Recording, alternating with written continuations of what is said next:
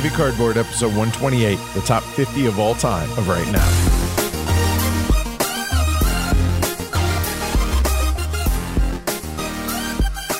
Coming to you from the Center for Anxiety at Boston University. Welcome to Heavy Cardboard, where we talk medium and heavy strategy board games, war games, 18xx, and other related topics in the board gaming hobby. I'm your host, Edward. Well, here we are. It's just you and me tonight. Gotta say, feels a bit weird, yet intimate, hosting the podcast by myself for the first time ever. Well, let's go ahead and enjoy enjoy Well, let's go ahead and enjoy each other's company tonight while we explore the games that have made the biggest impact on me over the course of the last 6 years or so. But before we get into that, what all's been going on on my end? Well, I had the Watsky concert. It was phenomenal. It was 17 degrees waiting in line. We made our way to the front uh, of the show. It was front line or first row uh, for the concert. Fantastic show. There was a band called Feed the Birds, Birds with Two Eyes, uh, that opened up, and oh my, was her voice phenomenal. Uh, definitely recommend checking out uh, them over on YouTube or Spotify if they're on Spotify. I don't know, but I found them on YouTube, so there's that. Then the second act was another white boy rapper by the name of Grieves, G R I E V E S, I believe is how you spell it. Had some cool stuff. Uh, really enjoyed the vibe, enjoyed the show. Uh, I appreciated the fact that he's an older dude rapping as well. He's, you know, mid late 30s or so. So that was that was pretty cool. And then Watsky just brought the house down. It was phenomenal. Really, really good time. Got to hang out and shoot the breeze a little bit with Grieves and with Watsky, and honestly with the folks there uh, for Feed the Birds after the show. Was an amazing trip. So big thanks to Jess for the uh, for the present, for the concert tickets, and for uh, going with me. It was a really great time. So that was really good stuff.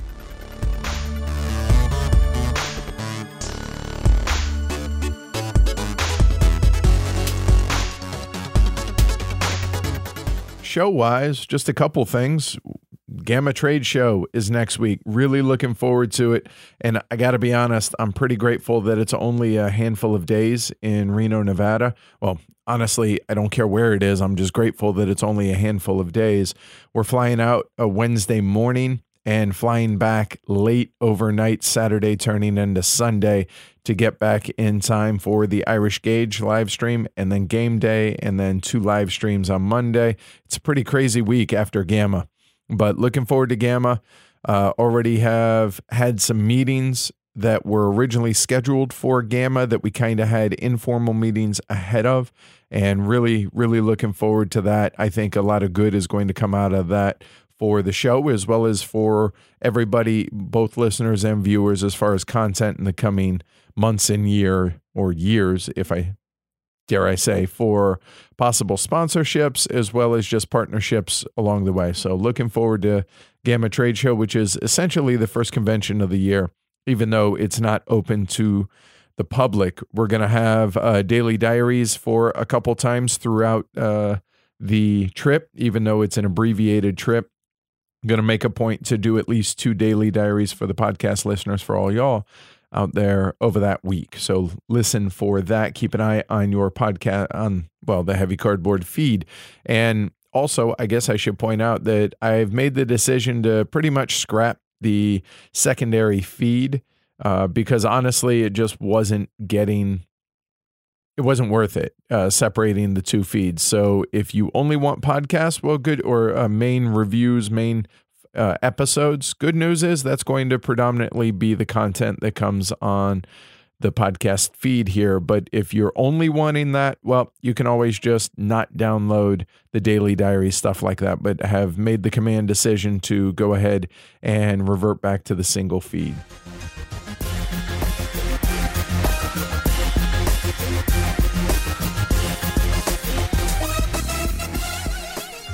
Speaking of updating stuff, have updated Patreon and in soon to be pledgehc.com with new milestones and patron perks. So i definitely if you're enjoying the podcast and or the youtube channel please consider supporting the show. You can do that in a number of ways. The two main ones are honestly just tell folks about the show be it locally in person or online on bgg on social media wherever the second main way is to head over to either pledgehc.com or patreon.com forward slash heavy cardboard and choose one of the options there to help the show financially.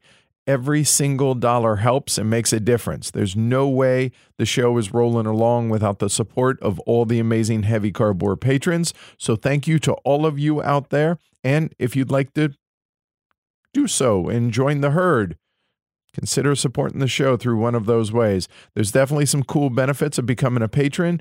That you have the Slack channel or Slack community, if you will, which is really interesting, especially with all the drama that is going on on various places along the internet about various topics.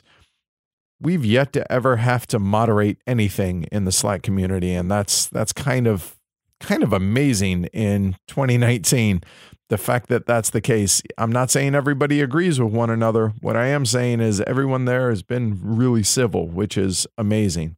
So, yeah, really wonderful group of folks over there who love talking games. You also get to vote on upcoming content. So, you get a say in both what you hear and what you see on the show. So, have a gander. If you're so inclined, consider supporting the show. PledgeHC.com or patreon.com forward slash heavy cardboard. Thanks, y'all.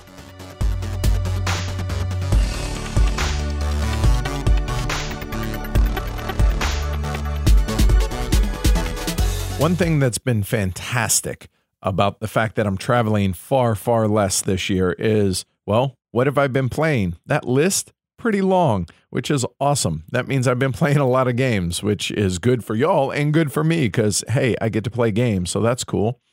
A lot of these are all centered around the live streams and or reviews, obviously.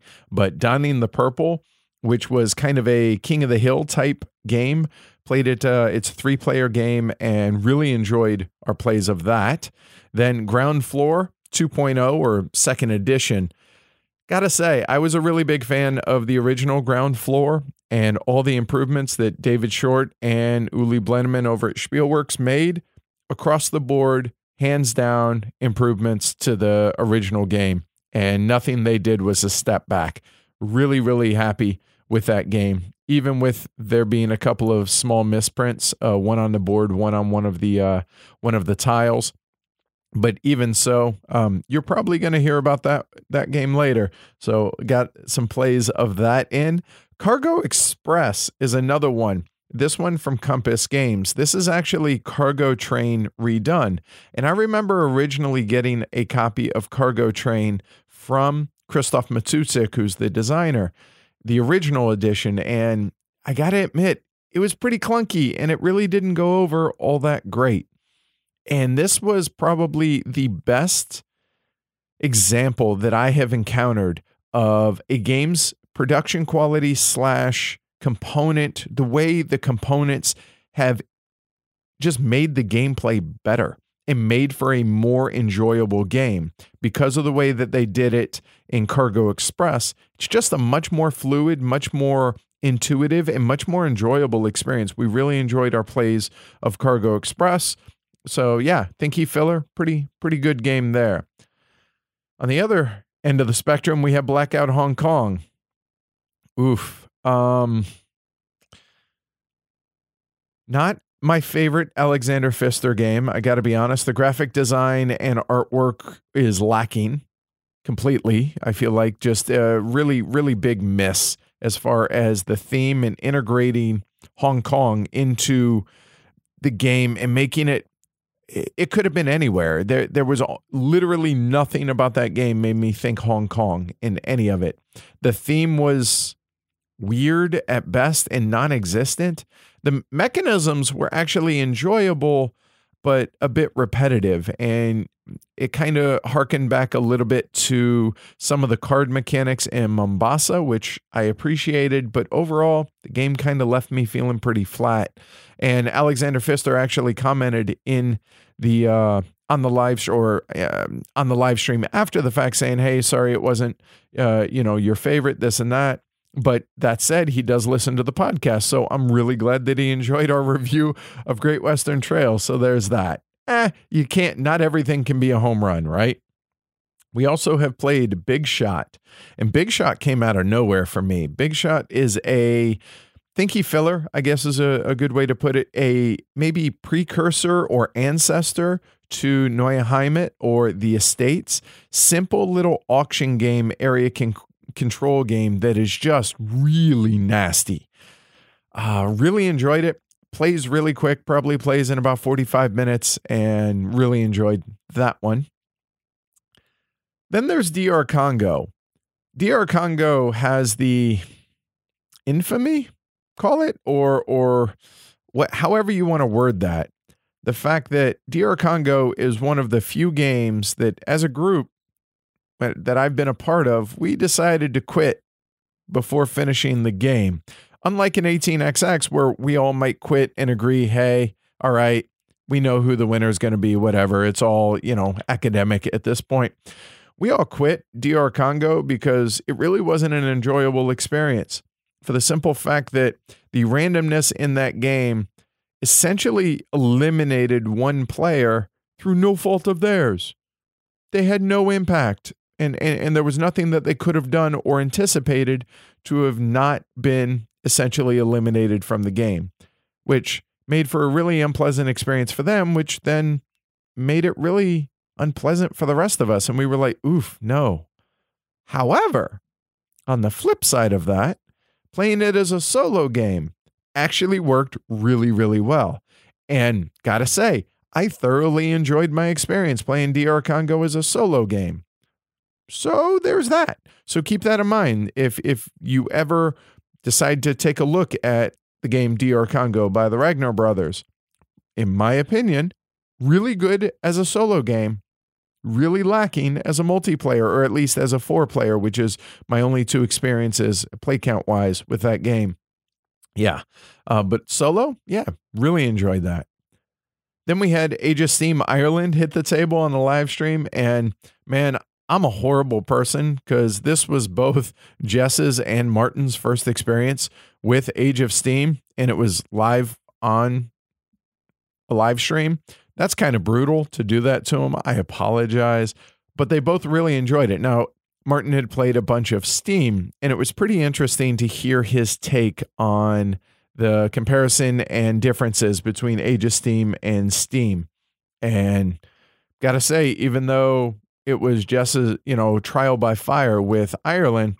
She really enjoyed Age of Steam. She's really chomping at the bit to play it more, which is good because we have more Age of Steam coming. So that's a win. Plus, what I have 130, 140 maps in the game room. So yeah, that's a that's a big win. I'm happy that went over really well. Plus, Ireland's just a brutal three player map, but nobody went bankrupt. And yeah, really enjoyed that because, well, it's Age of Steam. Duh. Also got Panamax back to the table for the first time. Shoot, since we reviewed it, I think, and we're talking five, five and a half years maybe. I haven't played this game. It was voted on by the patrons for, to be a live stream this month. And I was like, eh. And I'll be honest, I really wasn't super looking forward to it. But when I got it back to the table and we played it a couple times, once before the stream and, and once for the stream, gotta say, really enjoyed that a lot more than I remember. Now, if I you go back and listen to the review, really enjoyed the game. However, maybe it's I don't know, time that kind of softened everything and I was just kind of eh about it. I don't know why, but when I got it back to the table, thoroughly enjoyed my plays of it. I will say I'm not super keen about the financial advisors in that game. I still don't feel that they're as balanced as as folks some argue that they are. I just I'm not seeing it. I I think the game I think that the that is the game's weak point and I think that is where the the game kind of falls down a bit is with those financial advisors. And the stock market I feel like is a little bolted on, I guess. Even though it is integral, I get that. It just doesn't it's not as dynamic as I want it to be, I guess. But again, that is that a me thing wanting it to be more than it is or is that a lack of the actual mechanisms in the game? I don't know. But either way, really enjoyed my play as a Panamax. So, if you if you have it and you haven't gotten it to the table in a while, I'd recommend doing so because I really enjoyed it. Then lastly, we have Dinogenics. And I got to be honest, I'd never heard of this game until I got a text from Banker Dave who's like, "Hey, you want a copy of Dinogenics?" He said, it, it, "Think Dinosaur Island, Jurassic Park type thing." And I was like, "Uh," and I went did a little homework on it, and I was like, "Sure." Apparently, his nephew, I think maybe, uh, had something to do with the game. Uh, might have been the lead developer. I'm not sure. Uh, they sent me a copy of the game and we got it played a couple times. A lot of fun. Um, not the heaviest game in the world, but not also not super light. And there was a really interesting discussion about the comparison between Dinogenics and Dinosaur Island. And even though I haven't played Dinosaur Island, the consensus seemed to be that uh, Dinogenics was a more I don't want to say serious, but a less whimsical look at if Jurassic Park or a, running a dinosaur park were a real thing. This is this takes it on a more serious line than something like a dinosaur island and it's a little bit less random and it's a little bit heavier. So all I can say is I enjoyed my plays at Dinogenics, the rule book definitely left something to be desired. They're coming out with a second edition or a revised rule book, I should say, which definitely helped in having access to ask them questions. Um, just the layout of the rule book just wasn't the best and it left a lot of holes, but was able to teach it fairly well and it played really quickly as a three player game. So enjoyed my plays of that. So yeah, that was pretty good list of what I've been playing lately.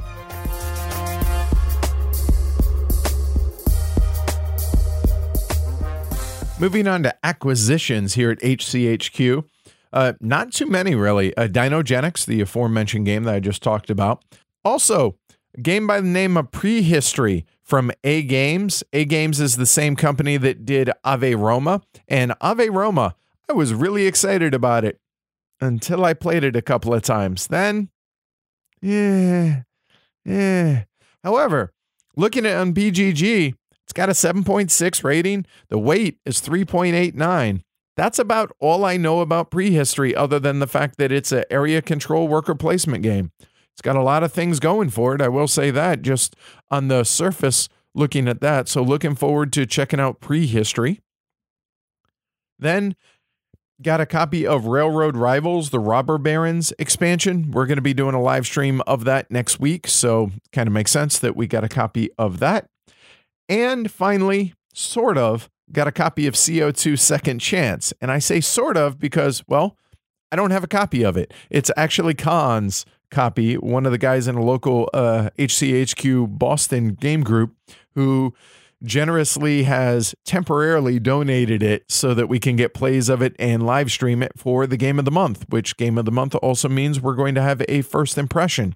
And I got to be honest, I played CO2 honestly, I think I played CO2 as one of my first five games that I ever played when I got into the hobby. So I, I feel pretty confident saying that it's going to be a very true first impression of CO2 uh, second chance because I have almost no recollection of the original CO2 other than being underwhelmed. But again, one of my first five plays ever in the hobby. So I'm looking forward to digging into that as the game of the month for March.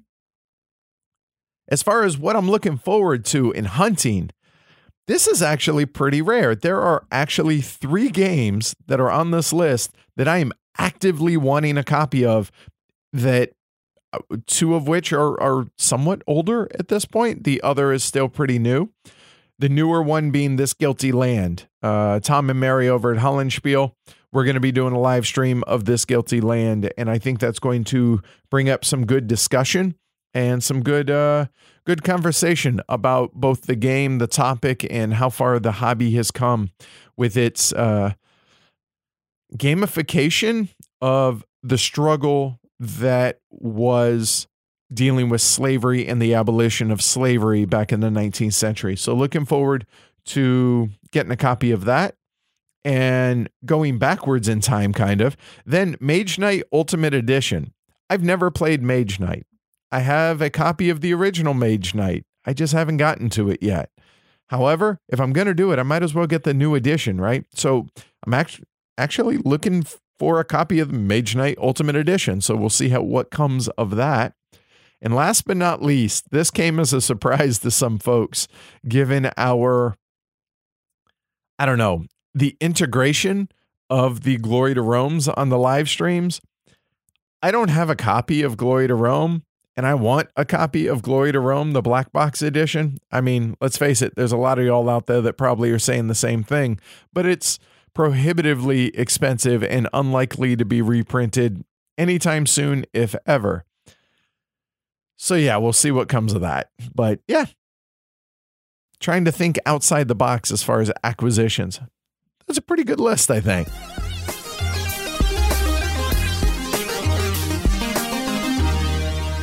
And as far as looking forward to playing, man, this is a fun list right here. We have a, a play of Churchill scheduled while at GAMA, Millennium Blades at game day after GAMA, because again, we're going to be streaming both of those. And I don't know if y'all have seen the schedule of games over on the website. If you go to heavycardboard.com and on the front page there, there is a Google Calendar.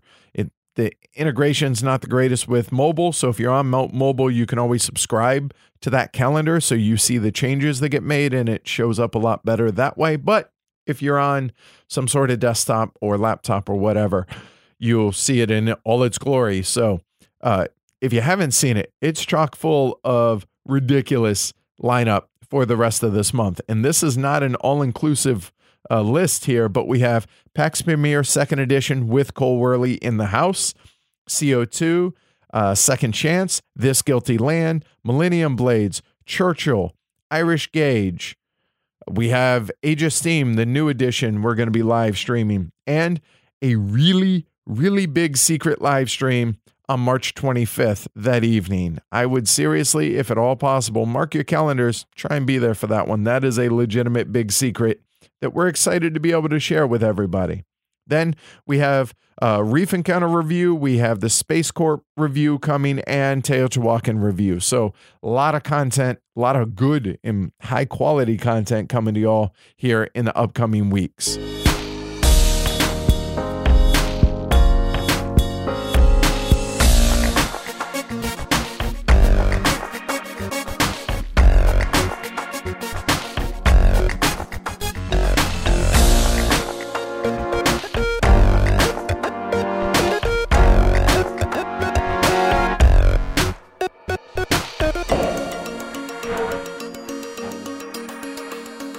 The top 50 of all time of right now.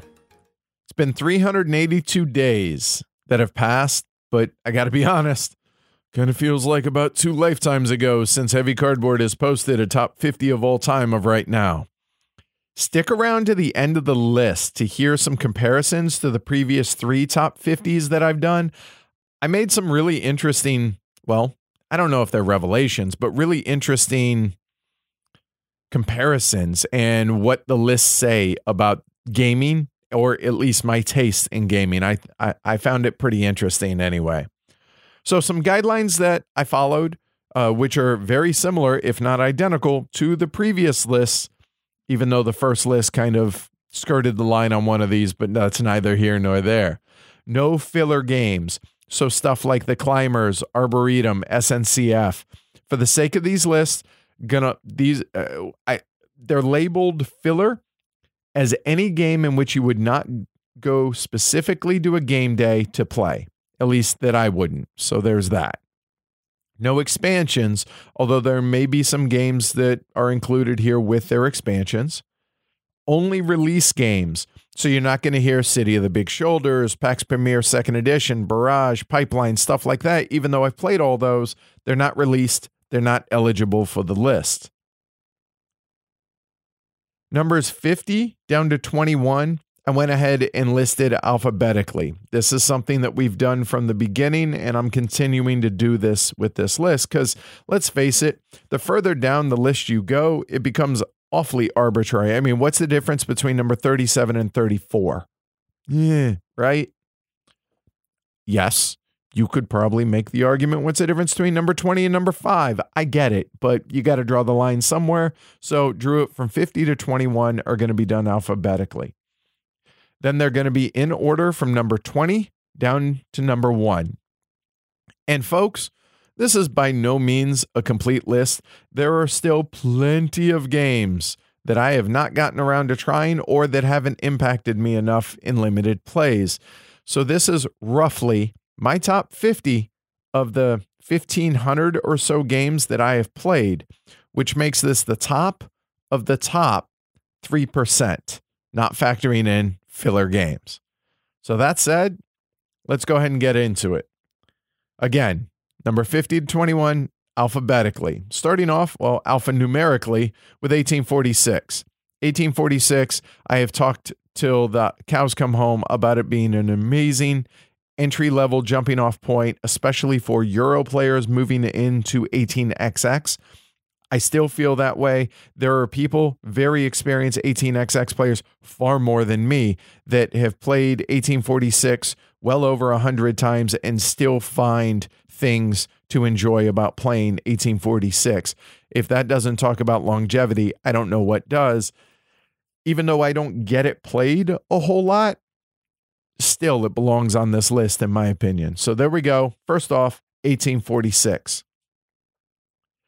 Next, we have An Infamous Traffic, designed by Cole Wehrle. And I'm not going to do designer and publisher on all these games, but An Infamous Traffic, it's a very opaque game if you haven't played it, but the theme is fascinating to me. The fact that it's about smuggling heroin back in the 19th century, uh, 18th, 19th century uh, around China.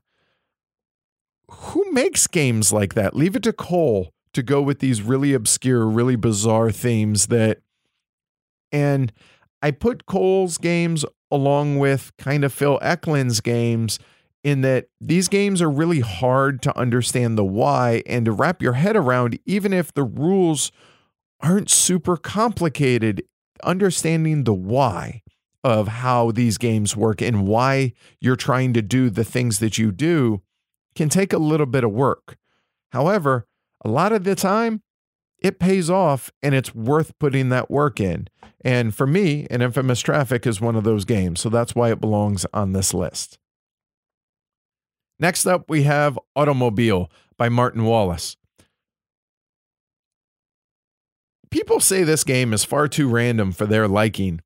I disagree with that. There is random in that you can make educated guesses on things and I I can appreciate games without perfect information. An automobile is exactly that. You un- you know part of the information, but you don't know all the information, and the rest of it is left up to randomness. And I'm okay with that. It's about producing cars and being able to gauge the market correctly to be able to then sell those cars. I think it's an, a fantastic implementation of the mechanisms that this game brings. Whereas a game like Ships, which came after the fact also from Martin, I, I feel like was Ships was a a far weaker implementation of a game like this that uses similar mechanisms, if not identical. They're not, but uh, Automobiles is fantastic. I love the game. I'm chomping at the bit to get it played, but I'll be honest, I don't have a whole lot of free time uh, around game other than for games that are going to be on the show. So if the patrons could, you know, vote up automobiles so that we could, you know, stream it, which means I get it played a couple more times, that'd be great. Do me a solid with that, will you? So automobile definitely on this list. And the first of the newcomers for this year Brides and Bribes. I got to be honest, when I first heard the name, nothing about that game grabbed me. And then Carmen over at Game Surplus was like, dude, you really got to try this game. It is really cutthroat. It is nasty. It is wonderful. And I was like, really? He was like, really? Well, got a copy and played it. And I got to say, it ended up, I had one of the very best experiences I've ever had in this hobby playing that game on our live stream. That was one of the best experiences, top five experience of my entire life eh, as far as board gaming is considered. So, how could it not make this list?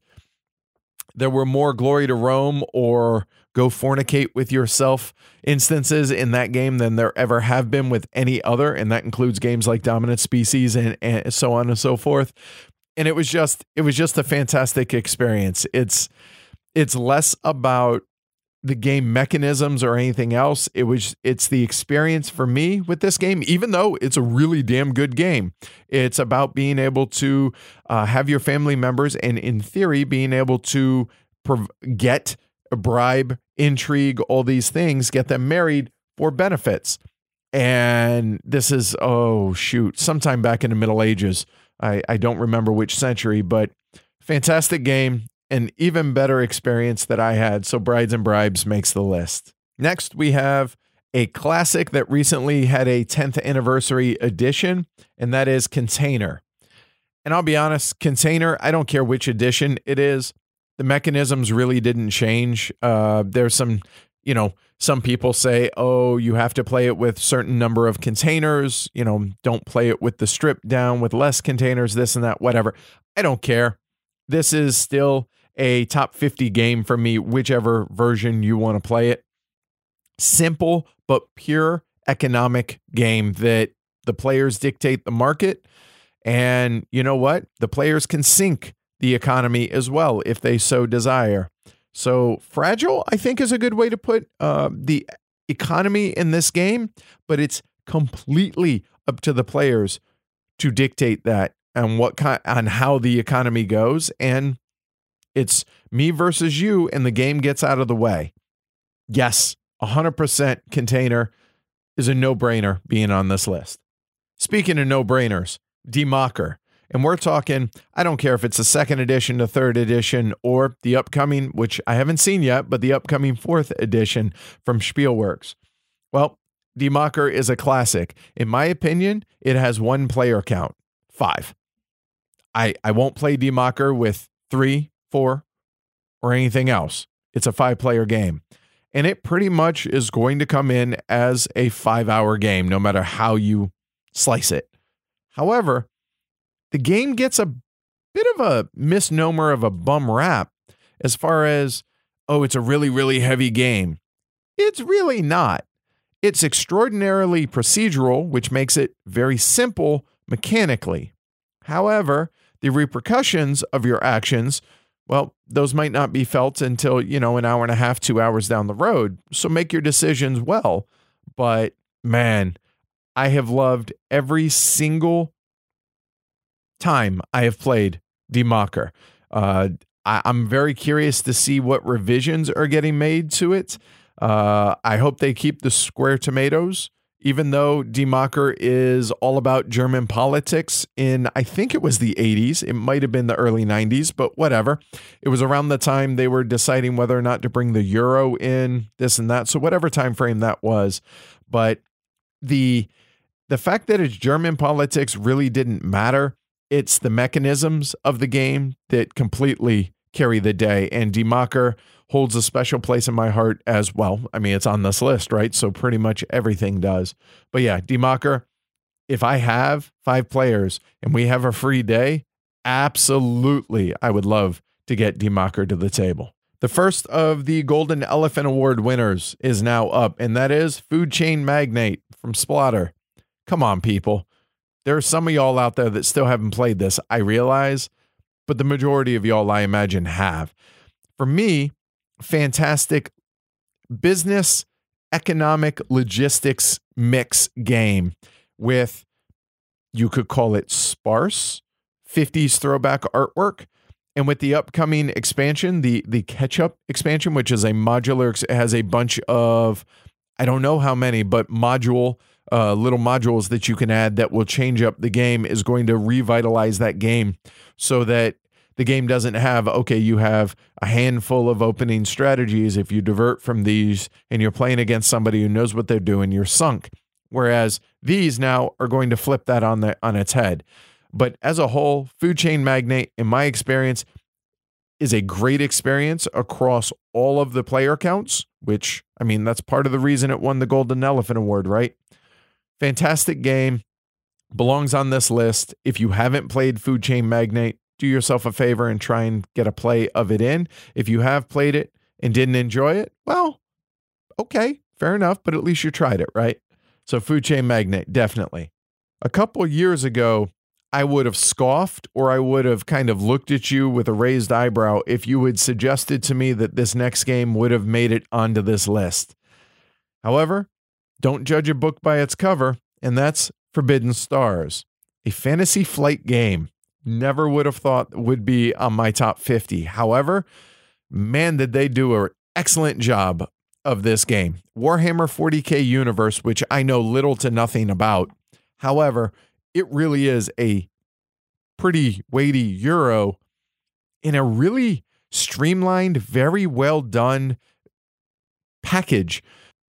The best part of this game is the action planning with the little tiles that you have to do to where they the the resolution order of these tiles if i put a tile down uh, or an action down think of it that way and then you put another action on top of that and then i put another one on top of that then you put another one on top of that one they're going to resolve in the reverse order i.e top to bottom that we placed out there so you have to do an immense amount of planning strategic planning i know that you know that i know that you know type thing of okay, I think so and so is going to do this, but what about this other player? What if they do this? And trying to figure out what you think everyone is going to be doing while also having a little bit of randomness in combat dice rolls. But again, it's combat. I'm okay with that. Just an excellent package that unfortunately is unlikely to ever get reprinted. But I have heard that it's going to be, call it re implemented uh, into a universe in which they uh, Fantasy Flight still has the rights to, which is them and Games Workshop have split ways. So the uh, I, I believe that's the story on that. But bottom line, they can't reprint Forbidden Stars. So I have heard that they are coming out with a new version of that in maybe a different, not a, for, a Warhammer 40k universe. Nonetheless, every single player for has been thick and yeah, deserves to be on the list. Next up, we have Ground Floor Second Edition. Well, I kind of alluded to it a little bit when I talked earlier and mentioned that every change that they have made mechanically to this game, and you could make a case maybe visually as well as far as uh, art direction, looks great. A couple of misprints on the board, neither here nor there. It's a fantastic experience that I have enjoyed. I do enjoy it at higher player counts, be it four or five players. But as a game with essentially three commodities in it, with being money and information, but also time, time being your workers, and you're it's not all it's not one of those worker placement type games where oh getting more workers is always going to be beneficial this is one of those everybody has their own plans. And within those plans, you might be able to make it work with fewer employees or fewer time markers than I might be able to, or vice versa. So it's not always okay. The the age old okay, it's a worker placement, get more workers so you can do more things type thing. That's not necessarily the case. In addition to that, there's a random, although it is forecasted, so you can see roughly what's coming of an economic deck in that that is going to impact the number of goods that are uh, bought by re- or sold by retailers. So you, the players collectively might be producing some sort of goods to then be able to sell at the retail market because that's going to be one of the greatest ways to get an influx of cash. However, depending on how the market plays out, you may or may not get those sold depending on how popular your company is, as well as the pricing that you set it as. Just a wonderful design by David Short. Like I said, uh, across the board, uh, improvements in the second edition. And yeah, uh, I'm a huge fan of this game. So, Ground Floor, second edition. The first Winsome game that's on this list is also the first Winsome game that I ever played, and that is Irish Gauge. I was giddy when I heard that this was getting reprinted by Clay. And I got to say, I'm pretty excited about the fact that, you know what?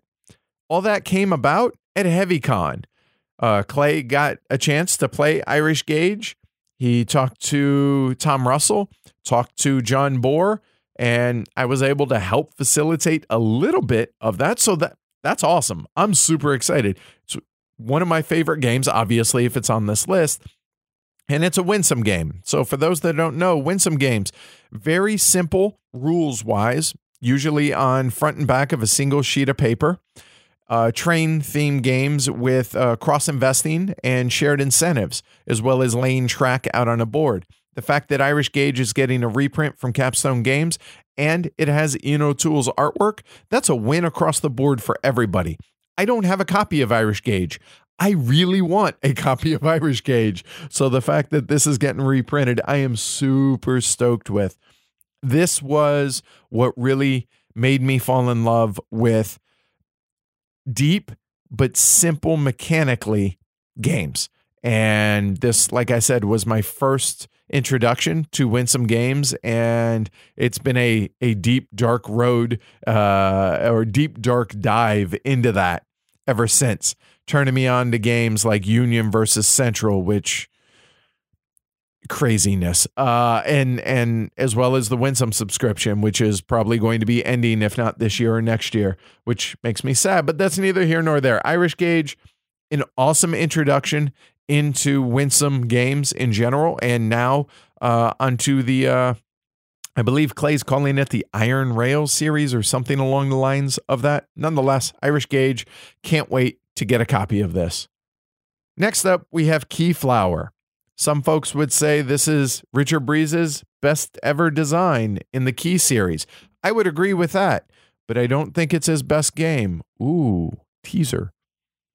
But Keyflower is phenomenal. Every time I've played it, I've had a good time. Eh, it has different color meeples that are essentially different currencies in which players are going to be either taking actions, using them as kind of action selection workers, or as currency to be able to bid for tiles, to be able to bid up or build up their own personal tableau for victory points later on uh, towards the end of the game.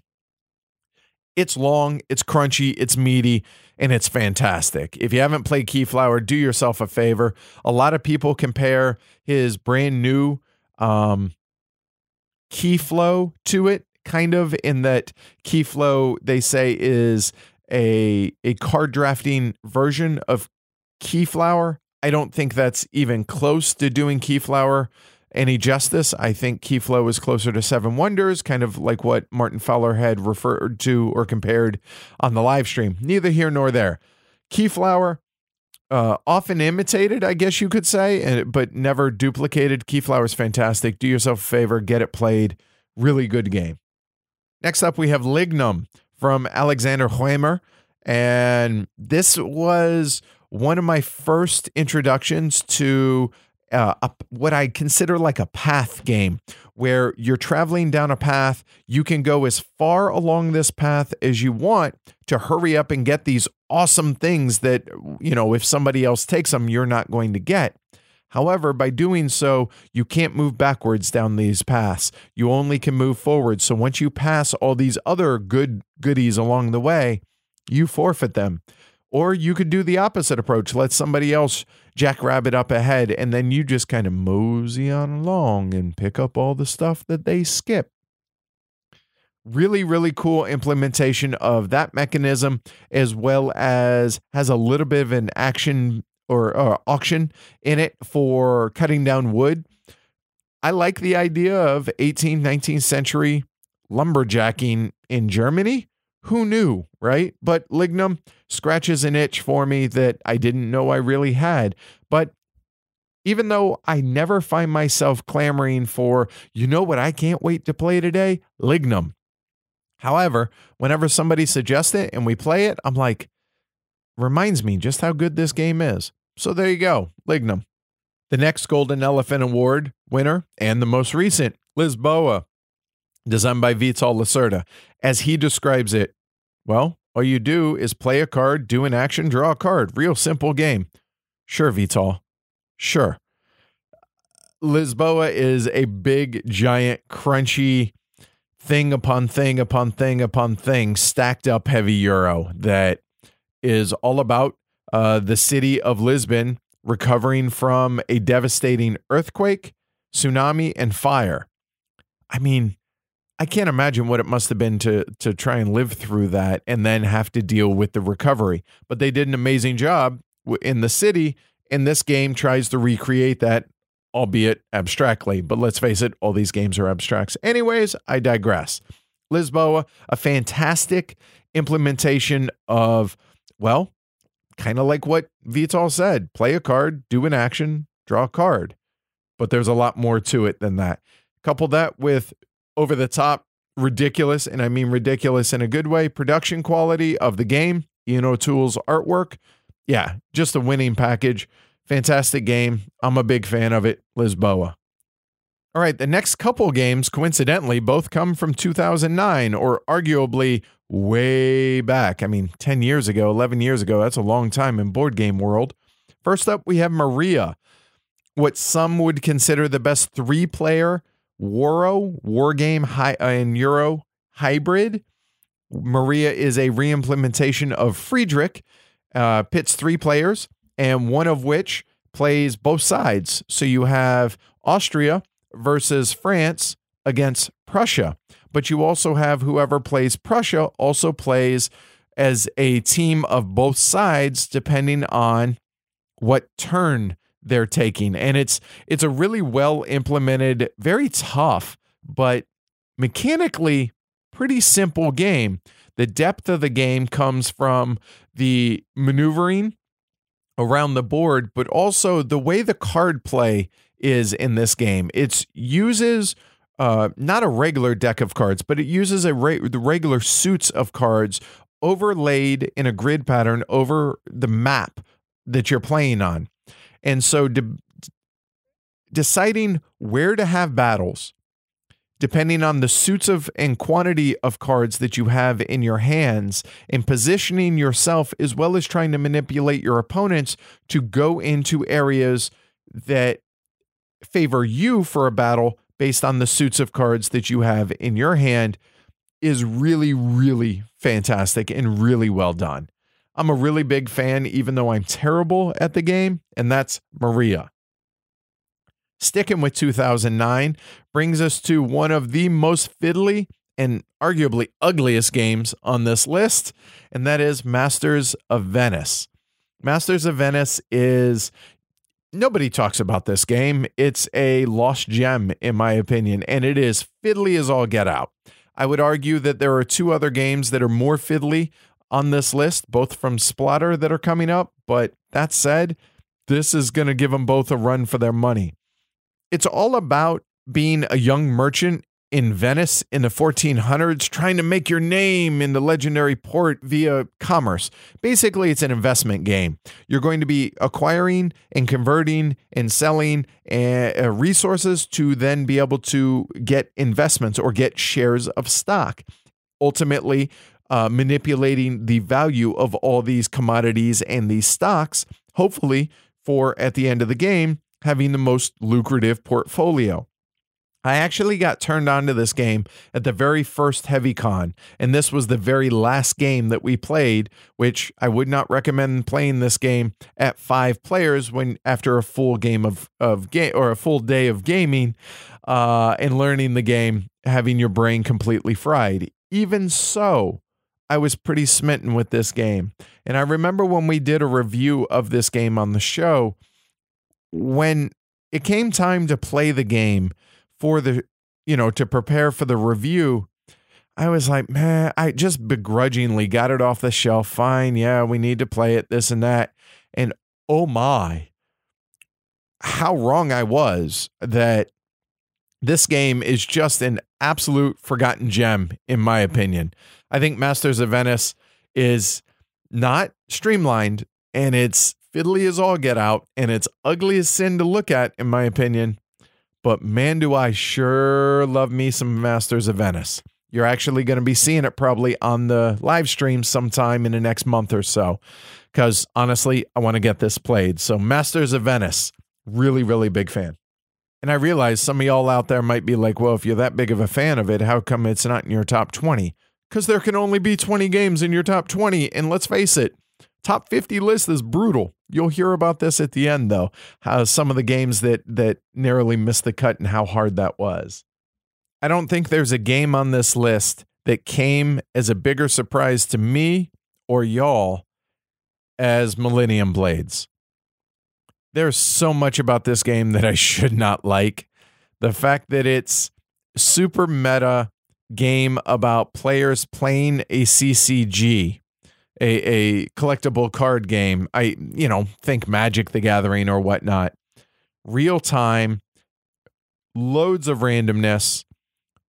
Real time meaning literally there's a stopwatch in the or a timer in the game the artwork does nothing for me. It's uh, anime or manga. I, I don't know the term for that, but there's so much about this game that I should not like yet. This is the most chaotic, enjoyable game. Uh, and it's so unique. It's there there's just there's literally nothing else in existence that is like Millennium Blades. And honestly, that's why I made sure to make sure that we're doing a live stream of it this month because I miss playing this. And I I need to get a live stream of it up there. I also need to do a review of this game at some point. So yeah, Millennium Blades just I can't make heads or tails of I, I I've yet to be able to articulate over the course of the last few years why this game grabs me and why I enjoy this game as much as I do.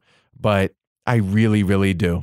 So yeah, uh, worst comes to worst, check it out next week on the live stream and see.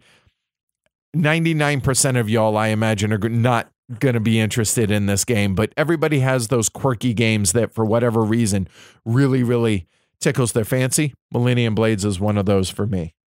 This next one's going to be on a lot of y'all's list too, I imagine, and that is Neue Heimat, or how a lot of y'all know it, The Estates.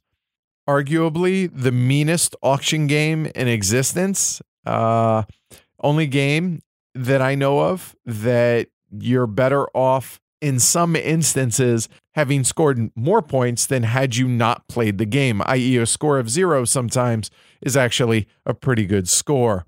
Brutal, mean, just there's just nothing nice about this game other than the actual gameplay experience. It's mechanically simple. You're auctioning off uh, floors of different houses. However, only one, maybe two, of possibly none of those rows of houses will score positively for players. Whoever has the top floor of a given building will score be it positive or negatively, depending on what color floors are on the top floor. Just an absolute brutal auction game and just a wonderful experience. You can play it over multiple rounds, you can play it over a single round. I definitely think the game shines when playing it over multiple rounds, but nonetheless, just a great, great game. Neue Heimat or The Estates, the new version. Next on the list, we have another kind of Waro Euro war game hybrid, originally from 2012 from Fran Diaz, and that is Polis Fight for the Hegemony, originally published uh, by Pegasus Spiele. However, got to be honest, um, the Mercury Games version is much better because the rulebook is indiscernible in the original edition, and it kind of got a bum rap because of that. It's a hard game. It's a two player only Waro. It, it takes place 5th century BC, where you have Athens and the Delian League against Sparta and the Peloponnesian League. It's, like I said, a Waro war hybrid type thing where you can kill yourself in this game very very easily you can starve you can you can basically sink your entire civilization by just not planning well enough it's hard it's mean it's tough but really good some people say this is the best two player game in existence i'm not willing to go quite that far definitively but i will say that polis is a phenomenal game for two players so, yeah, check it out. Definitely big fan of it. Need to play it more. All right, one of those real fiddly games that I mentioned earlier is Roads and Boats from Splotter.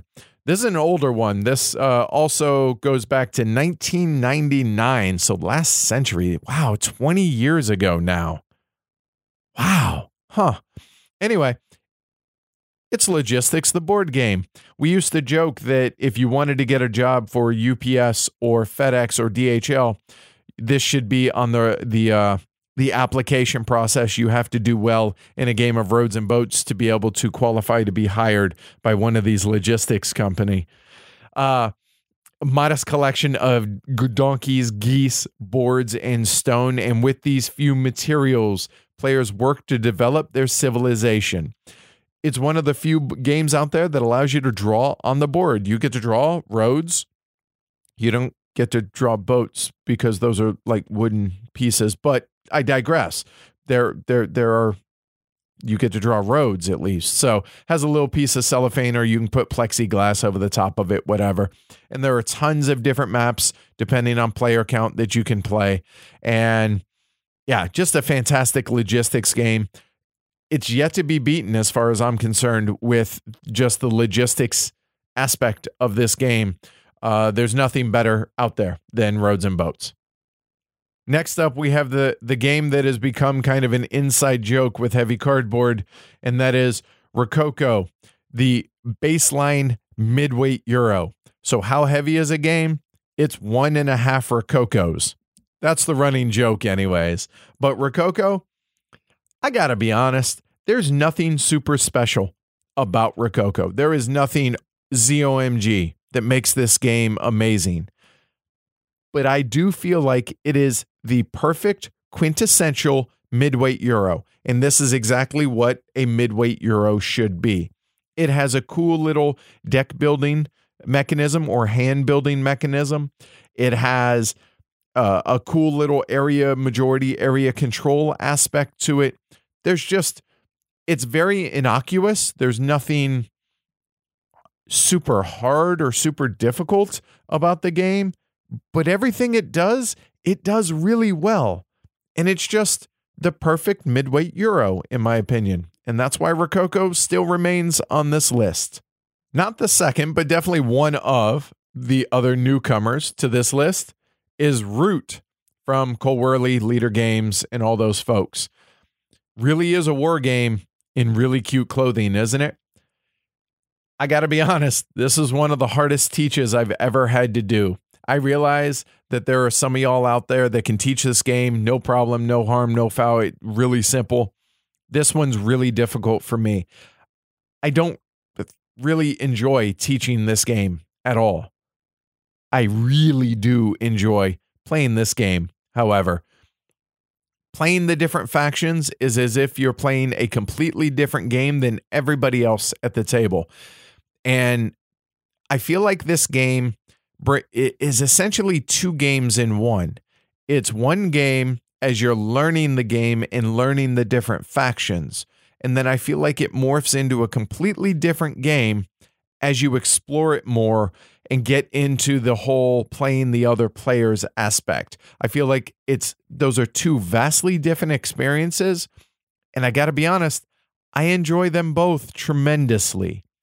And with more and more factions being pumped out, I know there's a Kickstarter coming for another set, another expansion for Root. I, I, I only see that as as a good thing, and I, I trust both Cole and Leder Games to do the playtesting that's needed for these. Yeah, just a whole lot to like here in Root. Next up, we have the only block war game that has made this list, which I feel kind of dirty about, but I got to be honest, I'm not playing a whole lot of block war games because we can't show them off on the show because we don't have the right cameras and the right setup yet to be able to do so. So, unfortunately, some of them have fallen off the list. The one that is not, however, Sekigahara. Some would say this is arguably the best block war game in existence, if not one of the better entry points for block wargaming. I won't argue with that. The other option are Columbia Games, uh, block war games, whether that's Hammer of the Scots, Julius Caesar, Richard III, or whatnot. But Sekigahara has really cool card play. It has a very simplified mechanisms in it, and it's it's relatively easy for a war game to get into. And I think it's beautiful as far as an aesthetic, uh, how it looks on the ga- on the table, and it's one that I just don't get played enough right now. But I'm still keeping it here on this list. Sekigahara, highly recommended. Next up, we have arguably my favorite game from Alban Viard, and that is Small City. One of the games in his uh, Small City universe that he has created, the others being Clinic, Tramways, and I'm sure I'm forgetting some others. But Small City, I love city builders. I love civilization builders. I I like building stuff apparently. Maybe I'm a closet engineer and didn't realize it or want to be engineer. Small city though, uh, the rule book's not so hot, got to be honest. However, the gameplay, the gameplay is pretty hot. I'm a really big fan of this city builder. I think it's uh, one of the better ones out there, and I'm smitten with it. So, yeah, small city. This next one on the list, I wonder where it'll be a year from now. I think is a fair way to put it. I I could see I could make a case that it could go in either direction, and that is Teotihuacan or Teotihuacan. Uh, you know what I mean, Teo. Uh I there was a big ramp up. There was a big hype train, kind of for me within myself. I'm saying from when I saw it last year at the GAMA Trade Show up until when uh, basically Gen Con, when I'd gotten the pre production copy and then helped show it off. Not because I got anything out of it, but simply because I really felt strong about the game. I've played it a bunch. I really, really enjoy this game. Some folks call it Tzolk'in. 2.0 or or the you know the second coming of Tzolk'in. Tzolk'in's not on this list this year. Um, I think that's partially eclipsed by Teotihuacan. I don't know if it's because it's new and I'm still pretty smitten with it, and you know I haven't uncovered all the warts or or if there are those to be discovered. But so I'm really interested to see where this ends up come next year. But as it is right now, I really enjoy the giant rondel mechanism, the building of the temple, the production quality in the game is great. I really enjoy it. it, it kind of a kind of a uh, point salady euro. That said, big fan of Teotihuacan. I'm curious to to see where that would fall for y'all. Another classic euro on this list has been on this list from the word go, and I don't see it coming off anytime soon. It's the castles of Burgundy, or uh, what is it? Uh, Die Burgen von Burgen, I think is is the German version of it. Uh, castles of Burgundy is, regardless of presentation, artwork, the whole nine yards. It's the best Feld that there is, in my opinion. This is the best game that he has created. This is his evergreen, and I know it recently got an app. I think it was.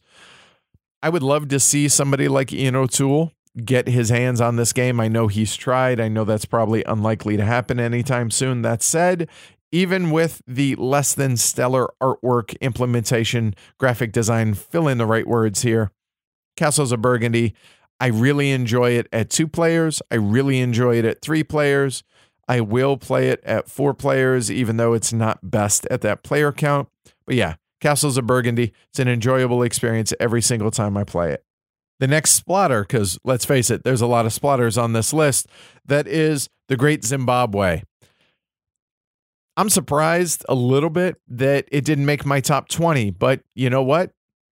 It didn't. So here we are. This is arguably the shortest of the group of Splotters that are on this list. Plays in, I don't know, 75 to 90 minutes max, maybe, and has great production quality has a really cool theme about building temples to the various uh, African gods out there. And again, it's a logistics game, but it's really mechanically relatively simple and well implemented, really well done. And I really I enjoy every single one of my plays of most of the games that are on this list. But uh, yeah, The Great Zimbabwe is definitely one of my favorite Splotters. And I got to be honest with y'all, if you ask me in a week, should this be in my top 20? Maybe. Which is my favorite Splotter changes like the weather. That that says something to to the quality of their games. So yeah, but Great Zimbabwe definitely on this list. The next two, surprisingly, both from GMT. We have the US Civil War. This is the prettiest map I think I've played on just from an aesthetic standpoint. And I realize, oh wow, that that that's really why it's on your list. No, that's not why it's on my list. I really enjoy the card play. I like the the strategic level game that this is, uh, encompassing the majority of the Civil War. I think it's it's streamlined to a point to where it doesn't get lost in minutia. And even though it's a hex board, as far as you know, uh, hex encounter type game, it's not. It's not old school hex encounter. You're not going to have stacks and stacks of counters and chits moving stacks around the board. It's not that. And that's one of the things that really appeals to me. I would love to both be able to stream and review it, but also I just want to get this game played more. But just because I'm not getting it played terribly often doesn't mean it shouldn't be on this list. That said, US Civil War, one of my all time favorite hex encounter games.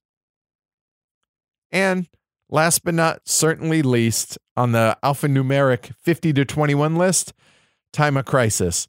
Another kind of Waro hybrid. And some people would say it's not at all a war game. It's very much a think of it as a war game company does a euro i think is kind of a good way to put it time of crisis very cool king of the hill very awesome tech tree card play game that's very easy to get into. Recently had a expansion put out for it, which I have a copy of coming, uh, and I can't wait to dive into that. You're going to see that on the show as well. But yeah, definitely, uh, definitely a big fan of Time of Crisis. And the last two that are on this list, we have the People's Choice Golden Elephant Award winner from uh, a while, uh, a couple years ago, and that is Tramways from Alban Viard. Not the only Alban Viard game that was on this list. Small City. I apologize for that, but Tramways, a kind of a new reimagining of Age of Steam, where it's more card play uh, and a clever, maddening in a good way auction mechanism. And you know, it's route building, pick up and deliver it, it's definitely a re-implementation, no, a reimagining of Age of Steam, and Age of Steam being well further up on this list. Obviously, Tramways is going to get its due on this list. Yeah, if you haven't tried Tramways and you have or have not tried Age of Steam, I would recommend trying both of those. And now, for real, the last one on the 50 to 21 list is a game who the first time I played it, I was eh on. And then the second and third times I played it, I really enjoyed. And by the fourth time, really a big fan of, and that is Trickerion.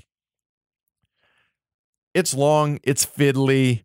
There's no way, two ways around it, but I have really gotten really enamored with. I'm a big fan. I'm the world's biggest five year old when it comes to magic, anyways. So the theme in and of itself grabs me. And if you if you want to go back and listen to mine and Greg's review of Trickerion, I think that sums it up pretty well. Trickerion's just a really good game, and it's not perfect, but it's a game that I really enjoy, even if it's not going to hit the table terribly often due to well just the length of setup, length of, of teardown, and having to relearn stuff if it sits on the shelf too long. Whatever. I still really enjoy the game. That's Trickerion.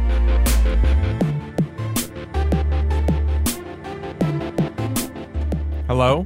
and welcome to the top 20 of all time of right now. All right, let's get into it. Starting off at number 20, going old school, going classic, Puerto Rico. Puerto Rico, every single time it hits the table, I'm like, wow, why do we not play this game more? I don't have a good answer for that other than time. I I realize that when you play with more experienced players, there are quote unquote right moves. No, you were supposed to take this action because I was going to take that, or I did take this, which means you should take. You know what? I don't play with those players. Um, I'm not that experienced with Puerto Rico, and maybe down the road I will be. Get to that point to where, yeah, I see those things and I get it, but you know what? I thoroughly enjoy the role selection the action selection. I i really enjoy this game. I like how clever it is. I like the building uh, of your own tableau. Puerto rico's just it's a classic for a reason. Belongs in my list. It's my number 20 there we go. Next up number 19 we have indonesia from Splotter there's two parts to this game there's the production side and the operations side. The production side is terribly, terribly interesting in the best way possible. The operations side can get a little fiddly and a little annoying at times, I'm not going to lie. But it has one mechanism in it that for the life of me, I cannot understand why no other game has taken this mechanism and done something else with it. And that is the merger mechanic in Indonesia. Is that the only reason why I love Indonesia? No, but it is one hell of a good mechanism. Basically, what you're doing is you're building your economy, trying to acquire the most money by investing in these various companies and eventually maybe merging companies. But the the cool thing about this game is when you do mergers, whoever is the active player doing the merging they don't have to merge one of their own companies with something else. They're merging two companies that they can merge. Could be yours and the other person over there, or that other person and that other person's company. Their choice. Amazing game, even with the fiddly bits. And yeah, Indonesia is just phenomenal. A, a great operations game a, or a great production game as far as producing and with the with the merger mechanism an absolute classic. A lot of people will have Indonesia as their all-time favorite Splotter. I'm not going to fault them for that. I I think it absolutely could be. But Indonesia, fantastic game, even if the operations get a little tedious for me. Moving on to number 18, another mid-weight Euro. But man, do I love this game, warts and all. Shipyard by Vladimir Suchý. I love this game. I enjoy the rondels in this game. I enjoy building up your ships and being able to build a bunch of big ones or a bunch of little ones, however it is that you want to do, and outfit them however you want to, then take them on their shakedown cruises. Are there problems with the contracts? I suppose, but we have a heavy cardboard variant that could eliminate all that if you want. Doesn't remove uh, my enjoyment from the game at all. I enjoy the game at two, three, and four players, and Shipyard will forever be one of my favorite games, I imagine. Uh, yeah, Shipyard just a classic for me. Well done, Vladimir Suchý.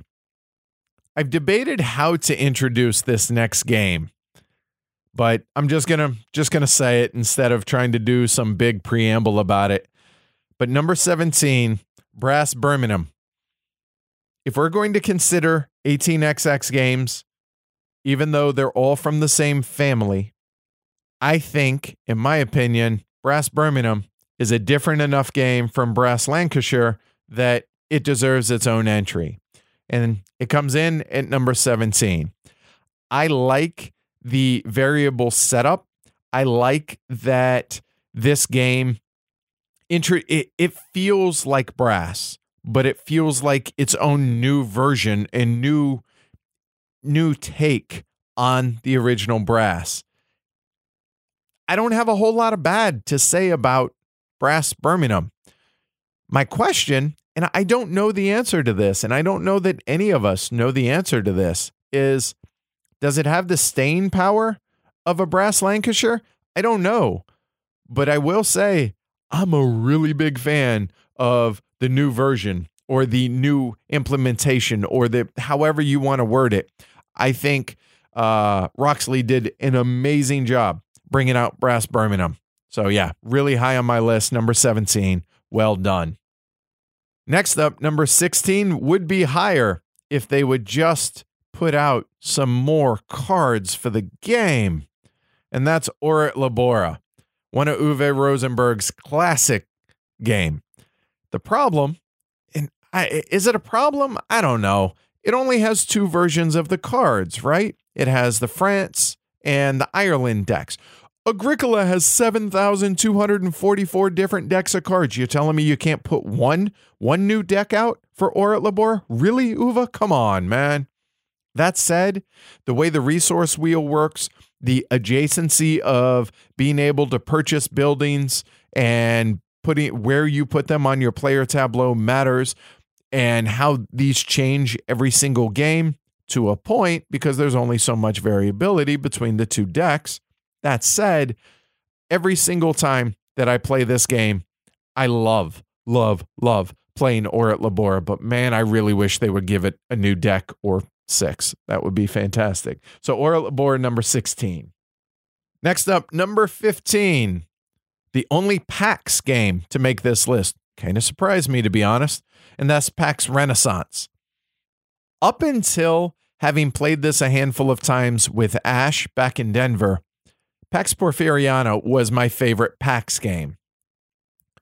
And then I played it with Ash, and he showed me how well this game can flow and the way that the theme absolutely comes through in this game, and how, for this being a heavy Phil Eklund game, it actually can play extraordinarily quickly. It can play in 45 minutes, an hour or so depending on player count and how experienced the players are.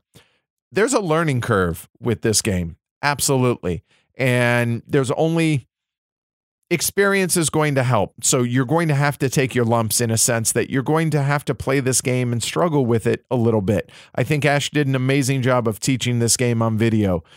But that said, once you get past those those learning bumps, I think there's a wonderful game there, and I thoroughly enjoy playing it every single time it hits the table. I know that German Mike at HeavyCon probably played this game about 39 different times while there. He, yeah, for a good reason. It's a phenomenal game, not one that I'm tiring of anytime soon. And yeah, just up till now, as far as release games, PAX Renaissance, my favorite of the bunch at number 15. Number 14 brings up the next Uwe Rosenberg game, Le Havre. Ah, I do love me some Le Havre. I like it. I, I haven't played it solo yet. I imagine I would enjoy it. I've played it two all the way up to five. And I'm one of those weird people that really enjoys Le Havre across the entire player count from that two to five. Again, with the caveat of solo, I don't know yet. I got to be honest, one of my best gaming experiences ever was the two player game I, I played with Adrian. And Le Havre, the variability comes in the way, the order of the buildings. And it's such a mechanically simple game. I would argue that Le Havre can be in a gateway game for non gamers because mechanically it's so simple. You either take one of the resource piles on offer, or you move your worker to a building and do what the action is in the building. Those are your two options in the on a turn. Granted, it's deeper than that, but mechanically, that's what you're doing on your turn. So Le Havre, I've played it, I've introduced it to non gamers, and it's gone over well. Yet, for experienced gamers, still there's so much to learn and so much to still explore and so I so enjoy every experience I have with Le Havre. Um, in fact, now I'm chomping it a bit to get it back out to the table, having talked to myself into it. Maybe that make for a really good solo stream. I don't know. But Le Havre, uh, definitely a fantastic Uwe Rosenberg. And as you can tell, I'm a big fan of old school Rosenberg, a lot less of new school Rosenberg. That said, Le Havre, my number 14.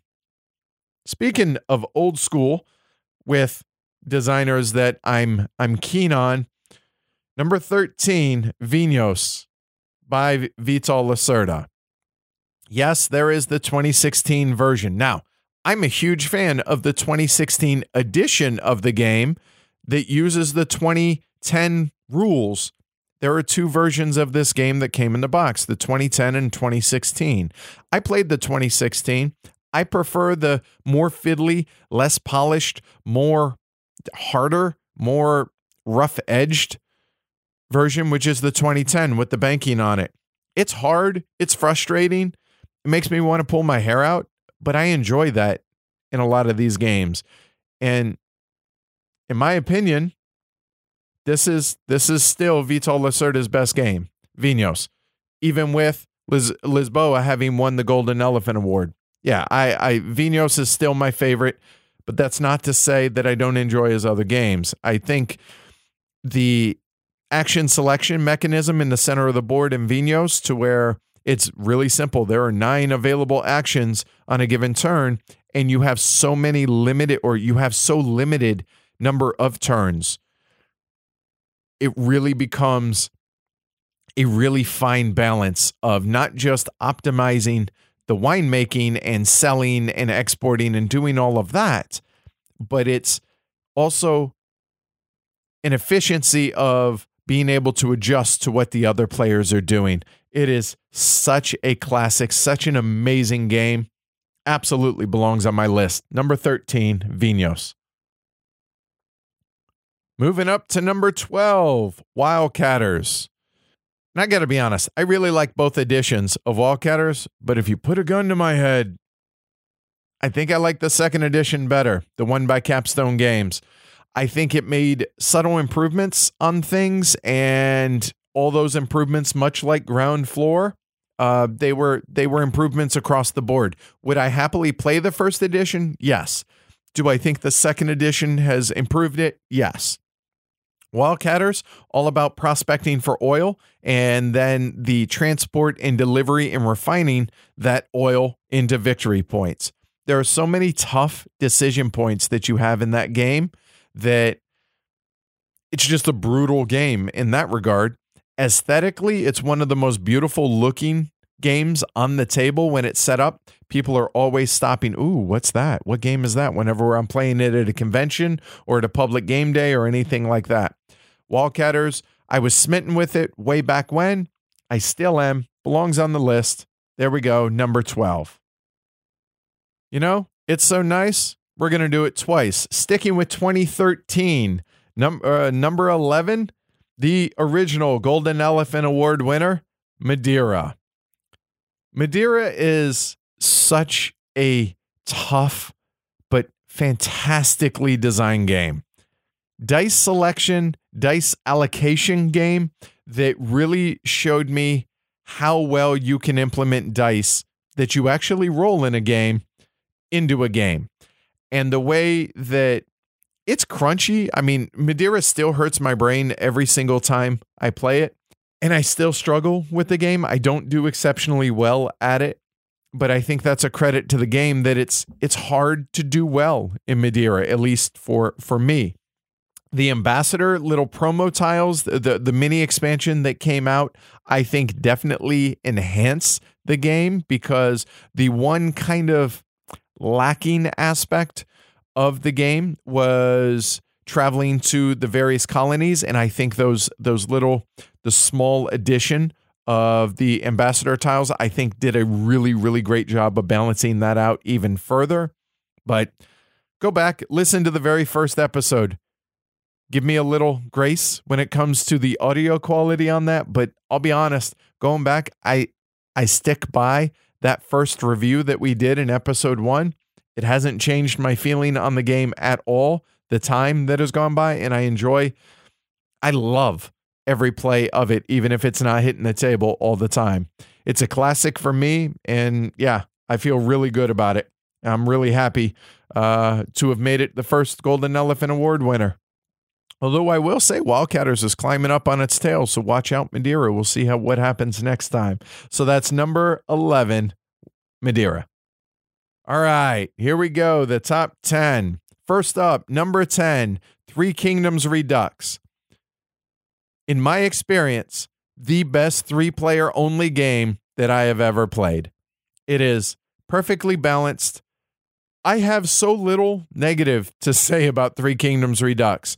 I love the auction or the bidding mechanism of using your generals to win actions to be able to do those, but also the battling mechanism to where it's not punitive to where if you lose a battle you still keep your resources you just lose that action for this round however if you do win certain bat or if you win a battle and you station your generals you now have lost bidding power for the rest of the game because you now have one less general to be able to use i think it is as close to a perfectly designed three player game as I've ever seen. And I, I, I, I haven't seen it beat. I haven't played them all, but in my experience, Three Kingdoms Redux is just an absolute gem of a game. And to be honest with you, I would the only negative that I could even conceive coming up with for this game is the fact that you need it, it helps knowing what the different generals special abilities for the three different factions in the game can do. But outside of that, just a phenomenal game. And yeah, well done, Christina and Youster. So number 10, Three Kingdoms Redux. And sticking with 2014, we have number nine, the Golden Elephant Award winner for that year. We have Arkwright. What a great business simulation, uh, supply and demand, and running. Not really simulation. I think that's that's maybe an unfair statement, but a a excellent business game and a game that models supply and demand and appeal and how important it is competing against one another and the cutthroat nature of underselling and undercutting your opponents or not bothering to do so and shipping your goods overseas for more lucrative payments but comes with some risk. Arkwright is fiddly, especially if you don't have the insert. Setting up all those workers up on the board is a bit of a pain uh, to do so. But outside of that, and it it's a bear to learn and it's a bear to teach at times. However, you get experienced players, and by experience meaning you just don't have to do the teach. You don't have to have a hundred plays under your belt. You just need one or two. Man, Arkwright is special. And yeah, I'm I'm thrilled to have it in my collection. It will never leave my collection. I uh, well done all the way around. Arkwright, my number nine game. And let's just keep it rolling with the Golden Elephant Award winner, shall we? Number eight, 1822. It's my favorite 18xx game that I have played to date. I'll be honest, the reason there aren't more 18xx games on the list, I'm just not playing them right now. Does that mean I'm not going to play them? No, it just means I'm not right now. However, 1822 the variability in that game and the fact that it carries my favorite aspect of of the 18xx series which is the initial auction and it carries that auction throughout i don't know the first two-thirds the three quarters of the game. Even if it doesn't have the most dynamic stock market uh, aspect of the, you know that that any 18xx has out there it has it brings so much to the table and i know that there's now 1822 CA or 18 uh, yeah the the there have basically been new versions of 1822 that have come out and an expansion for 1822 which that's pretty rare to have expansions for an 18xx I haven't played them yet. So as it is 1822 stays my favorite game. There are tons of others that I want to be able to play. I want to play 18 Ireland. I want to play 18 USA there's so many more. But as it is just across the board, my favorite 18XX today, 1822, even if it does take an exceptionally long time to play. If I have a day and we can block it out, there are a few games that I would want to play more than 1822. So there you go, number eight. Moving up to number seven is the highest Splotter that is on this list. And at least right now, my favorite Splotter that is Antiquity, the game that hates you and is actively trying to kill you. fiddly as all get out, just a ton of stuff on the board, and the game really does hate you. Brutal. But man, do I love my city slash civ builders and Antiquity, in my opinion, is the best, or at least one of the best out there. And I have zero problems with the fiddliness of this game. And it's hard. And I fail so bad at this game, but it doesn't doesn't mean I don't want to keep coming back for more. If you like city builders and you like Civ type games, and you don't mind fiddly and you don't mind just a bunch of chits out on the board, definitely take a look at Antiquity because man, is this thing special. So that's my number seven, Antiquity. Moving up to number six, the highest ranked Uwe Rosenberg game. And you know what? His best game, let's be honest, folks, it's Agricola or Misery Farm. Subsistence farming is not easy. It's not fun in a sense that, woohoo, let's go and do some subsistence farming in the Middle Ages. You're doing everything you can to just keep your head above water. Apparently, I'm just a masochist and like pain in my games. You look at Antiquity, you look at Agricola, and you look at a whole bunch of these games that are on this list, especially as you get further up this list. But you know what? Agricola is the quintessential worker placement, just everything that I love in painful games like this.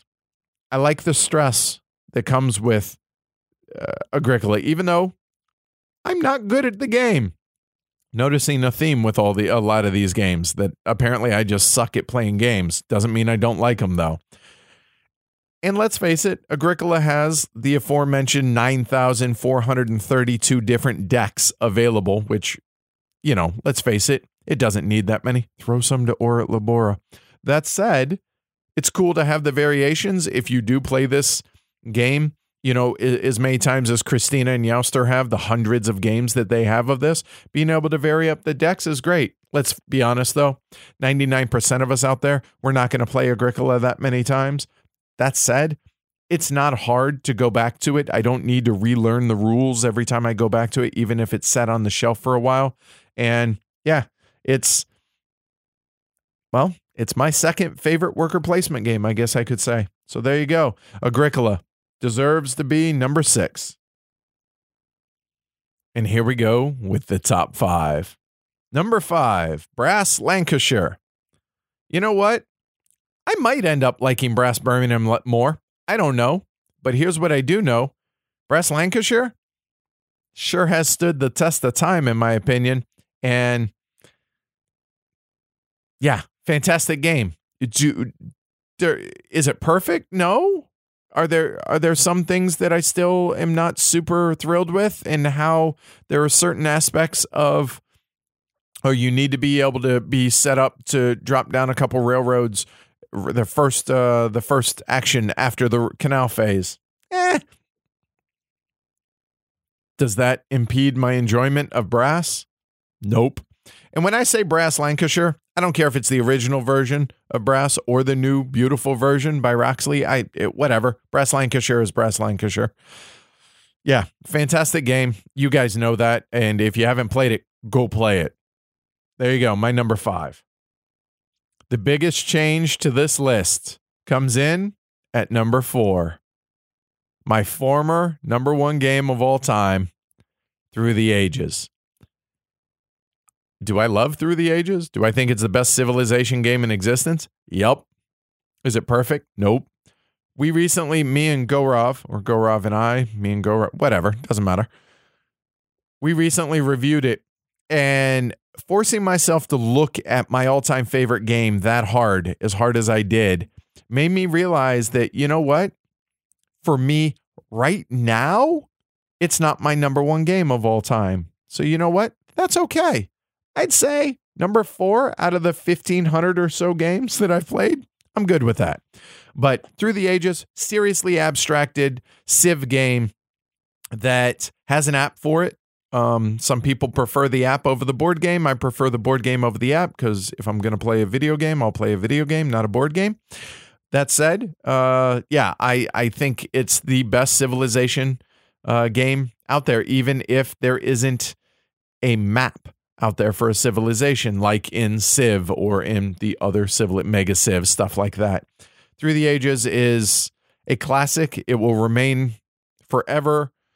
It may get buried with me. I love it that much. But you know what? For right now, this point in my life, and after having to delve into it as deep as I did for the review recently, I feel pretty good with it coming in as my number four all time game of right now. Which brings us to my number three game, which we recently have had to kind of re examine, and I'm going to be doing a review of down the road as well. And that is my favorite Richard Breese game of all time, and that is Reef Encounter. It's controlled chaos in a lot of ways. It has randomness in the way the tiles come out, the, the polyp tiles, to where, you know, what you're building, being able to maximize that. But the the meta game and the having to play the other players and manipulate the coral st- control tiles or the strength tiles.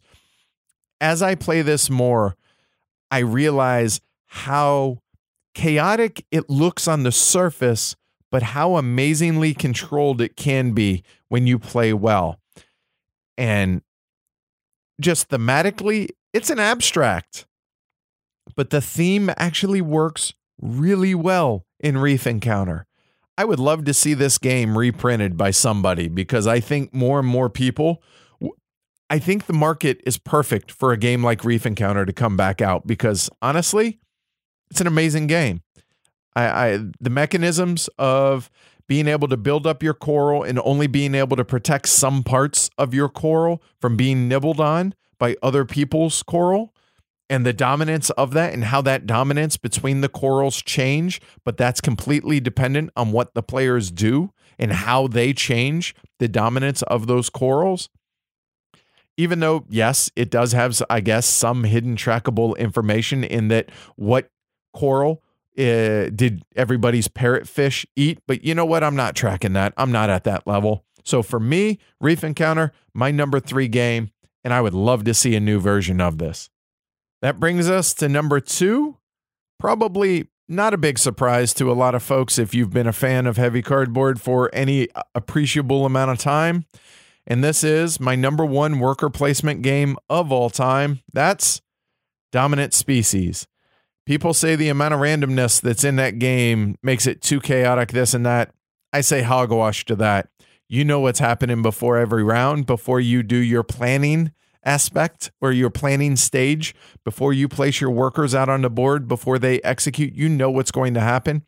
And which players best mitigate that chaos and be able to anticipate other players moves and making lemonade out of lemons yeah it it doesn't get a whole lot better for me than dominant species. It's i think for any non-filler non crokinole game, I think Dominant Species I have the most plays of than any other game in the hobby, period. So, yeah, Dominant Species. Yes, I know there's Dominant Species Marine coming out. I don't know what to think of it. I haven't played it yet. Um, it's got some awfully big shoes to fill. So we'll see how that goes. But yeah, my number two game of all time of right now, Dominant Species. That brings us to my number one game of all time of right now, and that's Nations. No, I'm kidding. No, I, I no, uh, uh-uh. uh just kidding. Age of Steam, my number one game of all time of right now. So some folks might be like, "Whoa, hold on one second. Age of Steam. How come you get to do Age of Steam, but you have to break out the brasses?" And Brass Eye. Hmm, I don't know, Brasses. Yeah, go with it. Or the 18XX games. Well, the difference, in my opinion, is those are standalone games, whereas Age of Steam has about 160 ish maps out there, and you need the Age of Steam game to be able to play them. Those are just maps. So that's different. So to me, Age of Steam. Is it because of that variation in the maps? Eh, I mean, I'd be lying if I said if it just had one map, it probably wouldn't be here. So, yeah, that's a fair point. However, how changing a single thing in Age of Steam can completely change the way various maps play. But I feel like I'm getting ahead of myself. Let's just talk about the base Age of Steam. Like, take the Rust Belt map, which is the base map, right? Just the order in which the cubes get drawn, either in the production board or on the cities themselves, can vastly change how a single map plays from game to game. And so there isn't one hard, fast strategy on a given map, period, because it changes every single time you ever play it. And I'm I'm okay Age of Steam. I, I'm far from great, but the fact that the game allows you to cut your own throat from the first move of the game. There is no other game in existence, at least for me, that I have encountered to where the very first move of the very or the very first action of the first turn of the first player ends up with them with their head in their hand thinking, "Oh god, how many how many shares do I issue? How many cuz I need that money to be able to sustain the player auction for the special abilities, but then I have to be able to build track but then I got to be able to pay for my expenses because I'm not going to make a whole lot of money the first round. But what if I don't get the action that I want? Well, if I don't get the action that I want, then I might not be able to build where I'm thinking about building. And if I build here, it's going to cost me this. But if I have to build over there, it's going to cost me that much more. Uh, I got to issue one more share. But if I issue one too many shares, now I'm going to pay an extra dollar in interest, which that's going to cost me $3 at the end of the Oh, what do I do? And that's from the very first decision for the first player of the first turn. To me, that's what this hobby is about. Those competition of decision making. And I got to be honest, I don't know that there's another game that does it better than Age of Steam. At least at this point in my gaming career, gaming life, whatever you want to call it, it's hard to beat Age of Steam. So there you have it. That's my top 50 of all time of right now. So, a couple things. Before we go into the interesting tidbits that I, uh, going back over the last few top 50s that I and we have done over the course of the show, I wanted to talk a little bit about that Age of Steam being my number one game. So, the way I go about making this list is I go through all of my plays of as best as I can remember them. I go through the library here at the house, and then I go through the games that we've streamed, and then I go through uh, the previous list, not to give myself an idea of what were the games on there in what order, but make sure I don't forget anything because I don't log my plays. So after that, I go through and I write down and I handwrite all these and I write down what games do I think might could make my top 50, eliminating any fillers and stuff like that. And then over the course of a few days, I whittle that down. Some are easier to whittle than others. And then I go through and I whittle, I whittle until I get to the final few, which are excruciating. I'll talk about those more here in a little bit. But once I get my 50, then actually I kind of do it again, but going, okay, what games do I think absolutely should be in my top 20? And I make those. Sometimes I get 30, sometimes I get 15, whatever. So I put them on there. Then once I have 20 and I feel good about it, then I arrange those in order, starting with a just what my gut feels like. Like, okay, this feels good there, put that there. And then I'll look at it and go, is that what I really think right now? No. And then I'll rearrange things, this and that. And the reason I tell you guys about that is one, I, I imagine maybe some of you guys want to know what that process is like. But it also kind of, with all the hubbub that's going on with Age of Steam right now, I actually had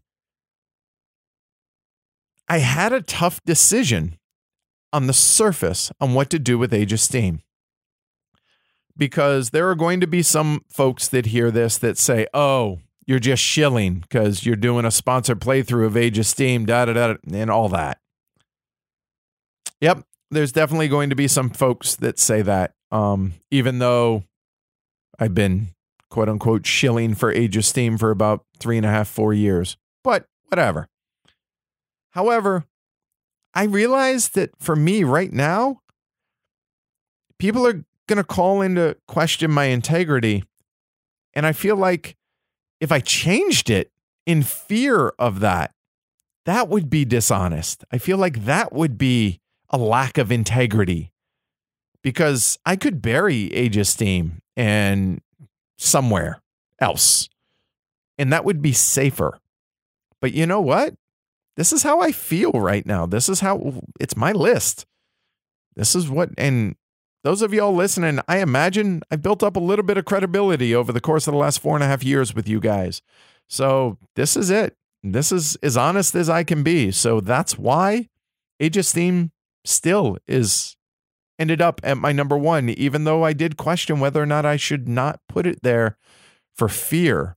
But reacting to that fear, I didn't think would be a good thing. So there you go. All right, so let's move on here. What were the new games that were on the list? Well, they were Brass Birmingham, Brides and Bribes, Ground Floor 2.0, Root, Teotihuacan, Time of Crisis, and Trickerion. That means of my top 50, of my top 50, 15% of the list is new compared to last year. New into the top 20 is Shipyard, which originally was in my top 20 in the first list, but dropped out after a couple of years, or after that first year for a couple of years. And Brass Birmingham made it into the top 20 after, you know, obviously is a, a new game from last year. That's the only one to break into the top 20. I thought that was pretty interesting. And I wanted to give uh, a list of the 16 games that were the final cuts. And I would say in no particular order, but sort of. Bios Megafauna, Caylus, Churchill, Forged in Steel, Gaia Project, John Company, Tzolk'in, Twilight Struggle, Stratomatic Baseball. I'm just not playing it enough for it to be there, but that would be cool if I had people to play it with. Hansa Teutonica, Glory to Rome. I don't see it as filler. I think it would belong. The Gallerist, Ginkgopolis, and then these last three were absolutely brutal cuts. I mean, who am I kidding? All 16 were, but but these last three were really hard. Craftsman, Colonialism, in 1857. So going back to my first ever top 50, five have changed in the top 20. Five. So that means 15 of the games when I first did this a number of years ago have remained there.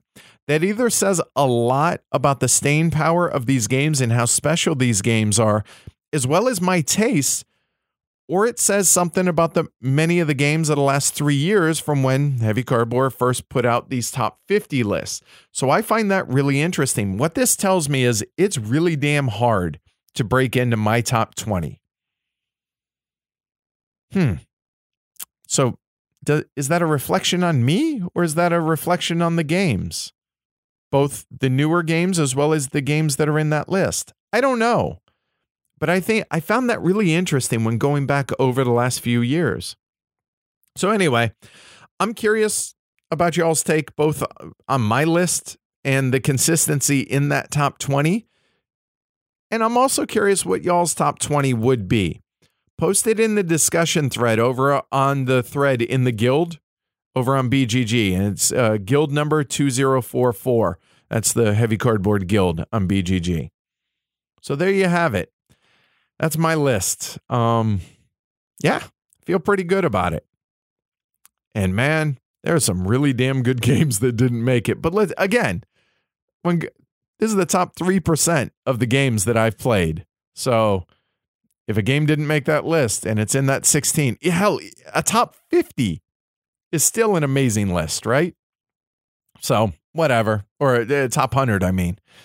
Anyway, that's all I got for you guys. I appreciate it. I hope y'all enjoyed it and give me some feedback. This is this is me rambling on for 2 hours and I you heard where where I said the show was coming from.